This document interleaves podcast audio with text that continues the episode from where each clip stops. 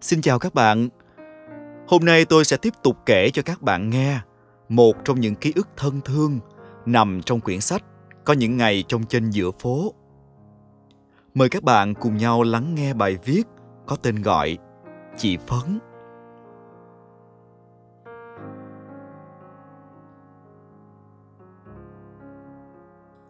Chị Phấn là bạn cùng lớp với tôi hồi lớp 5 nhưng cả lớp tôi đều gọi chị Phấn bằng chị. Bởi chị lớn hơn tụi tôi tới 4 tuổi. Một buổi sáng nọ, cô giáo chủ nhiệm dắt chị vô lớp. Nói đây là bạn mới chuyển đến trường mình. Chị Phấn ngồi cuối lớp vì chị cao hơn hẳn đám nhóc 10 tuổi còn lại trong lớp. Tóc chị dài ngang vai, mái trước cắt ngang, Gò má chị cao, nước da đen nhẽm. Chị mặc cái váy xanh hình như hơi chật. Cái áo trắng ngã hẳn sang màu cháo lòng. Tay chị xách chiếc cặp bé xíu so với vóc người của chị. Tóm lại á là nhìn chị rất khắc khổ. Nhưng chị Phấn có nụ cười hiền lành. Nét cười của một người tốt tính Cô chủ nhiệm nói, nhà chị mới ngoài Phan Thiết chuyển vô. Chị nghỉ học lớp 5 từ mấy năm trước, nên bây giờ phải học lại từ đầu. Nghe nói chị có tới bốn anh chị em, nhưng chỉ mình chị còn được đi học. Vì chị phấn mê học. Chị mê học tới nỗi mấy năm nay, dù cả nhà bao phen chuyển dời, chị vẫn ngày ngày đem tập vở ra coi. Chưa bao giờ thôi nung nấu ý định được tiếp tục học hành. Nên lần này được quay lại trường lớp. Chị phấn mừng khỏi nói. Chị thức trắng nguyên đêm hôm trước vì hồi hộp. Chuyện đó sau này chị mới kể. Chứ hồi mới đi học, chị phấn vô lớp là ngồi im ra phần vì chị còn bỡ ngỡ. Phần chị cũng tự ti vì nhìn mình hơi khác thường. Như người ta giờ này đã sắp tốt nghiệp cấp 2 thì chị vẫn chưa xong tiểu học. Mấy đứa lớp khác ra chơi vẫn hay ngó nghiêng chỉ trỏ chị lắm. Nhưng mà cảm giác đó cũng trôi qua rất nhanh. Bởi đám nhóc nhà quê tụi tôi hồi đó đâu ai để ý. Thiệt ra cũng chẳng đứa nào giàu có gì để mà phân biệt hay chê bai chị Phấn. Con Nga thấy cái khăn quàng của chị bị rách nát. Hôm sau nó đem cho chị cái mới vì nó có tới ba cái ở nhà. Thấy chị chưa có bình mực quế lâm, tôi cho chị bơm mực ké mấy tuần liền. Mấy đứa khác trong lớp cũng hay chỉ bài cho chị. Dần già, chị phấn cởi mở và cười nhiều hơn hẳn. Đợt gần Tết, chị đem dưa hấu cho cả lớp ăn. Khỏi phải nói, trời ơi tụi tôi mê tới mức nào. Bởi hồi đó, muốn ăn dưa hấu á, phải chờ tới Tết. Còn bình thường, tụi tôi chỉ dám ăn có mấy trăm đồng cốc mía trước cổng trường giờ ra chơi. Tiền đâu mà mua cả trái dưa hấu. Hỏi ra, chị nói của nhà chị trồng. Ba má chị biết chị được bạn bè trong lớp cho đồ hoài, nên nói chị đem dưa hấu cho cả lớp ăn. Có đợt khác, chị đem dưa leo xoài xanh lên cho tôi với con nga chấm muối ớt, cũng của nhà chị trồng. Ăn giòn hết biết. Tính chị phấn lại rất nhiệt tình. Ai nhờ gì chị cũng giúp. Nhiều khi không nhờ chị cũng tự giúp Hồi đó trường tôi phân công cho mỗi lớp chăm sóc một cây bàn trước cửa và trồng hoa 10 giờ dưới gốc cây. Mỗi đứa đi học phải chở theo một can nhựa 2 lít nước để tưới. Chị phấn to khỏe nhất. Bữa nào chị cũng ràng sau xe đạp một cái can 10 lít. Lớp tôi lúc nào cũng được cộng điểm thi đua vì mang nước nhiều hơn hẳn các lớp khác. Chị Phấn thiệt tình không phải người sáng dạ. Nhưng bù lại á, chị siêng nhất lớp.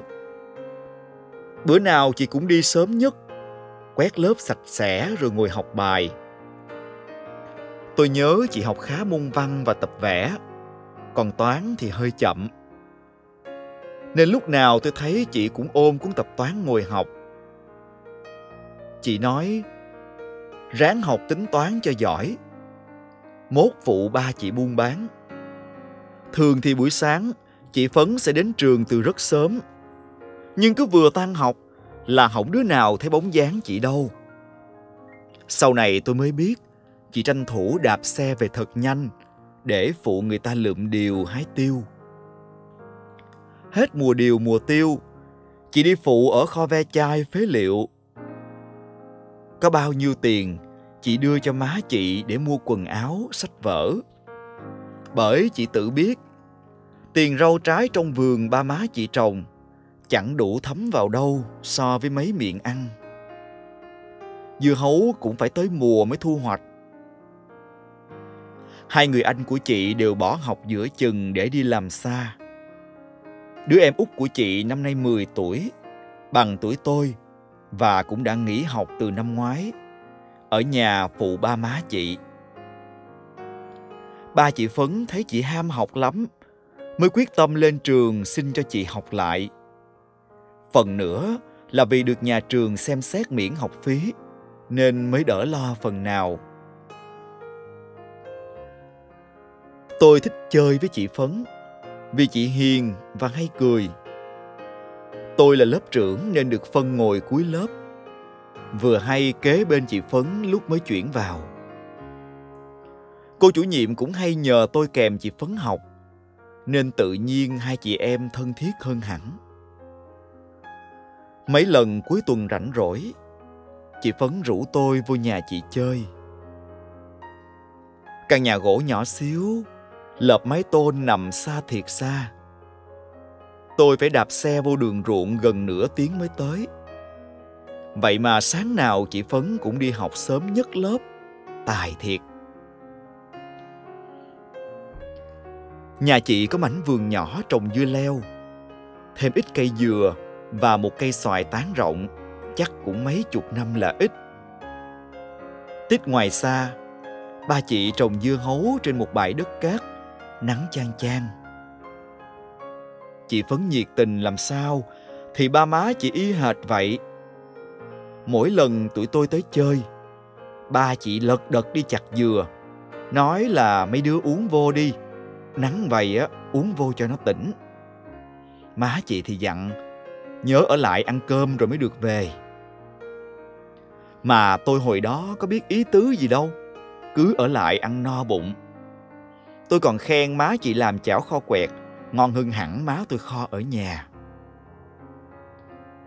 Tôi đem cho nụ, em gái chị Phấn mấy cuốn truyện tranh với tờ báo di đồng cũ. Con nhỏ mừng hết lớn. Nhưng nó có vẻ không mê học như chị Phấn. Nó nói đợi vài năm nữa sẽ lên Sài Gòn theo hai anh đi làm kiếm tiền phụ ba má. Rồi lần nọ, ba ngày liền chị Phấn không đi học, cũng không có đơn xin phép. Nhà chị cháy. Nghe nói bữa đó, má chị bắt nồi cơm, rồi lo hái dưa leo ngoài rẫy. Mấy cha con chị Phấn đang phụ hái tiêu cho nhà người ta. Một cơn gió lớn thổi qua, làm lửa bén lên rồi cháy rụi căn nhà gỗ nhỏ xíu. Ban giám hiệu nhanh chóng trích kinh phí và quyên góp thêm khắp các lớp để hỗ trợ gia đình chị Phấn. Tất nhiên, lớp tôi là xông sáo nhất. Không đứa nào dặn đứa nào, mà tự móc túi ra, có bao nhiêu tiền quà vặt góp hết vào quỹ lớp. Tụi tôi còn về xin thêm ba má để mang lên góp thêm.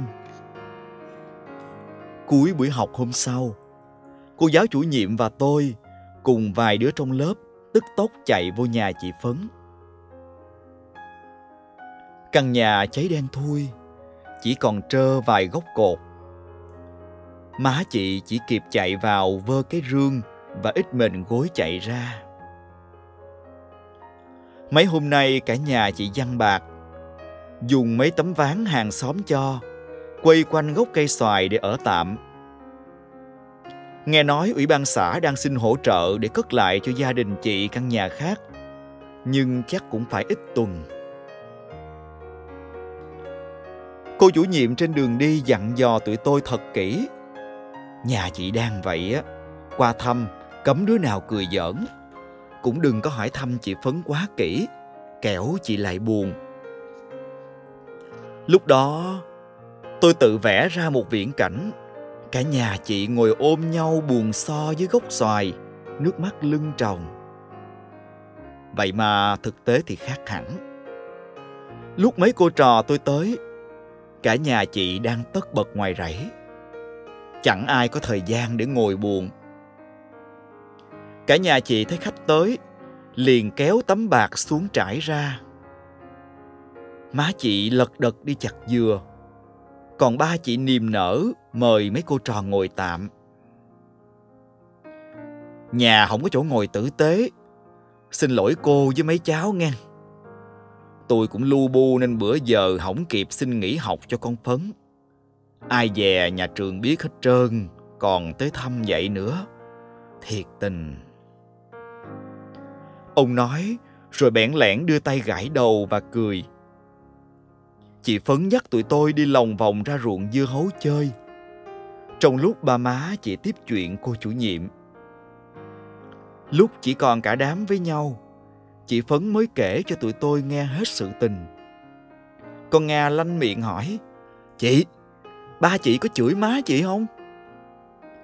Không, ổng chỉ lo má có bị phỏng không thôi à. Ổng kêu xui cũng xui rồi. Quan trọng cả nhà bình yên là được. Nhà cửa từ từ dựng lại ở mấy hồi. Rồi ổng đi xin bạc với tôn gỗ về che tạm. Vậy thôi à. Chị Phấn nói mấy chữ vậy thôi à. Sao mà nghe gọn lõn. Như không có chuyện gì xảy ra.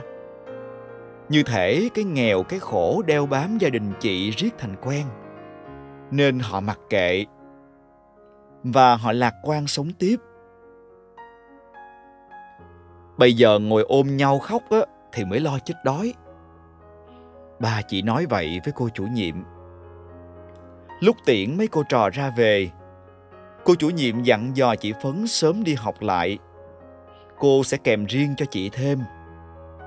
Còn lớp tôi cũng đã phân công chép bài dùm chị mấy ngày chị vắng. Lúc đó tôi mới thấy đôi mắt ba má chị đỏ hoe. Cuối năm đó chị phấn xếp loại khá, chị mừng muốn khóc. Cả đám chúng tôi bước vào kỳ thi tốt nghiệp, rồi tổng kết. Hẹn nhau mấy tháng nữa sẽ gặp lại ở trường cấp 2. Nếu may mắn thì tiếp tục được học chung một lớp. Nếu không thì cả đám vẫn sẽ thường xuyên gặp nhau. Chị phấn dặn, cây xoài nhà chị á, sắp ra trái rồi. Đợt tới vô chơi á, chị sẽ hái xuống chấm mắm đường ăn cho mệt nghỉ. Nhưng rồi mùa tụ trường lớp 6, tôi không thấy bóng dáng chị Phấn đâu cả. Tôi dò hết danh sách học sinh mới dán trên bảng tin nhà trường. Không có tên Nguyễn Thị Phấn trong bất cứ lớp nào. Lòng tôi buồn rười rượi. Chiều hôm đó, tôi tức tốc đạp xe vô nhà chị Phấn Ngôi nhà đã được dựng lại trên nền căn nhà cũ. Ba chị đang ngoài ruộng dưa hấu. Má chị và con nụ đang lui cui trong bếp. Thấy tôi, con nụ đứng tần ngần nhìn thiệt lâu. Chị Phấn đã theo anh hai lên Sài Gòn kiếm việc làm. Sau đợt nhà cháy, dù được hỗ trợ, nhưng tình hình nhà chị khốn khó hơn hẳn Bà má chị nhắm cũng không thể lo nổi cho chị mấy năm học trung học với đủ thứ chi phí. Chị khóc hết nước mắt. Cho đến khi anh hai chị nói lên Sài Gòn kiếm việc làm, rồi ảnh xin cho chị đi học mấy lớp bổ túc ban đêm. Trên đó dễ kiếm tiền hơn. Có điều kiện rồi xin học lại. Con nụ dắt tôi ra ruộng dưa hấu kể cho tôi nghe mọi chuyện. Tôi với nó ra ụ rơm ngồi thiệt lâu. Chỗ đó hồi xưa tôi hay ngồi kèm chị Phấn học toán. Rồi chợt nhớ ra chuyện gì đó. Con nụ nói tôi ngồi đợi một chút, rồi chạy ù vào nhà. Lát sau, nó đi ra với một hũ mực quế lâm trên tay. Chị tao gửi mày nè. Chỉ kêu hồi đó xài mực ké của mày hoài à. Giờ chỉ mua lại cho mày hũ mới. Chỉ dặn khi nào mày ghé thì đưa. Con nụ đưa tôi hũ mực, rồi chạy lại chỗ ba nó ngoài mé ruộng. Bóng chiều hắt xuống một màu vàng đậm nơi chân trời. Tôi ngó ra khoảng đất quen thuộc đó. Không thấy con nụ hay ba chị đâu nữa. Là chị Phấn. Vóc người cao to, tóc ngang vai, mái trước cắt ngang phè. Chị đứng đó nhìn tôi với nụ cười giòn, chân chất. Hệt như bữa đầu tiên chị được cô chủ nhiệm dắt vào lớp. Tôi nhìn hũ mực trên tay mình. Không biết giờ này trên Sài Gòn chị Phấn đang làm gì. Nhưng tôi mong chị sẽ sớm được đi học lại. Và chúng tôi sẽ gặp nhau vào một ngày nào đó. Cảm ơn các bạn đã lắng nghe trọn vẹn podcast ngày hôm nay cùng với tôi. Xin chào và hẹn gặp lại tất cả mọi người trong những tập tiếp theo. Chúng ta sẽ lại chia sẻ về những vùng ký ức thân thuộc khác. Hãy luôn nhớ đón nghe tôi nhé. Bye bye.